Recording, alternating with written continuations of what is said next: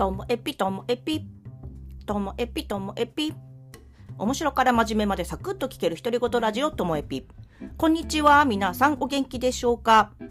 なんかここ数日、興奮することがもう続いていまして、もうテンションがこう上がり、で、ちょっとあの落ち着いて、また上がり、みたいなのを繰り返しております。まあ、あの、先日もね、お話ししました通り、え今年のサマーソニ、サマーソニック大阪、東京に、えっと、ヘッドライナーとして90年代活躍したブラーが来る。それ知った、その次の日には、第1弾のアーティストとして、リアム・ギャラガーも来るって知って、もう、もう上がりっぱなしなんですよ。絶対行くみたいになっちゃって。で、誰、みんなに行く行く一緒に行こうみたいなテンションに なっていて。で、えっと、昨日は、こう、昨日っていうか今日っていうか、もう別方面の方で今度はまた興奮したそんなお話です。まあ、何かと言いますとあのオンラインサロンの仲間を通じてそのボードゲームを作っている会社の方にあとはなんかボードゲームのその売り込みとか、まあ、そういうことも含めてお話を聞いたりあとは自分たちの、えー、アニャマルモリモリでこう遊んでもらってみたいなズーム会をこう開いたんですよね。で私ちょっと遅れて入ったから相手の方のお名前は分かったんですけどもその自己紹介聞かないままずっと遊んでるんですみんなは自己紹介ちゃんと済ましてたんですよ。してなんかね話をなんか聞いていくとあれ？もしかしてと思ってはいすっごいびっくりしました。その中の一人の方が遊びデプトさんだったんです。遊びデプトさんって言っても皆さんあのご存じない方が多いかと思うんですけどもあの遊び、えー、ボードゲームだけじゃなくていろんなこう遊びのスタイルもあの提供していたりもちろんそのボードゲームも売っていてっていう遊びデプトさんなんですけど私2020年えー、2月の末に最初の緊急事態宣言があってでその後3月緊急事態宣言中に、えーと、NPO で、えー、みんなが学校行くはずの日月曜日から金曜日は毎日動画を1本ずつアップしてたんです。それが英語だったり、えー、言葉遊びだったり、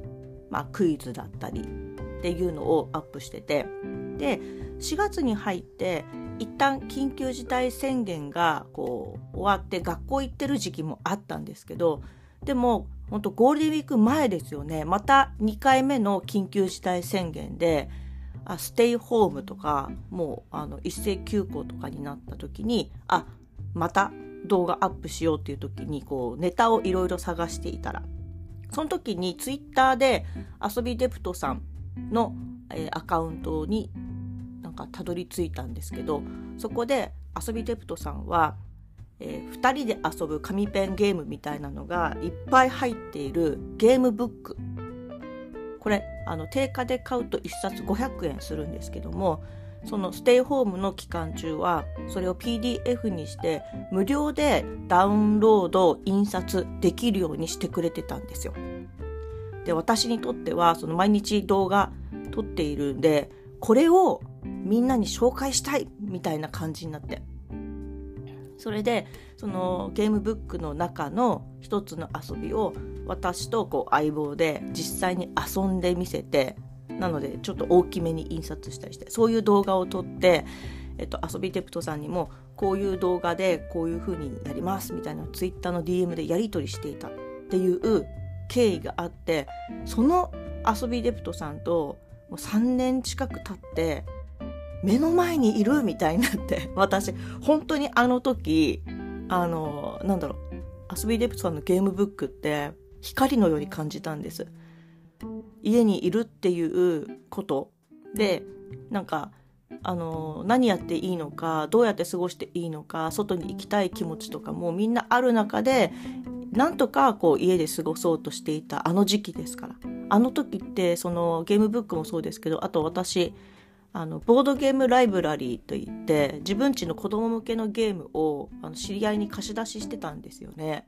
でそれ借りてくれた人も56人いたのかなで借りて飽きたら返してまた新しいの貸してみたいなのを繰り返していたんでだからそのステイホームの時ボードゲームとかああいう遊びに私自身の心も救われましたしあの私の周りの人にとってもあの光だったなと思って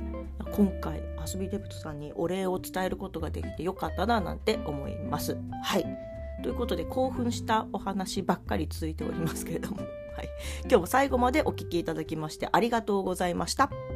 さようなら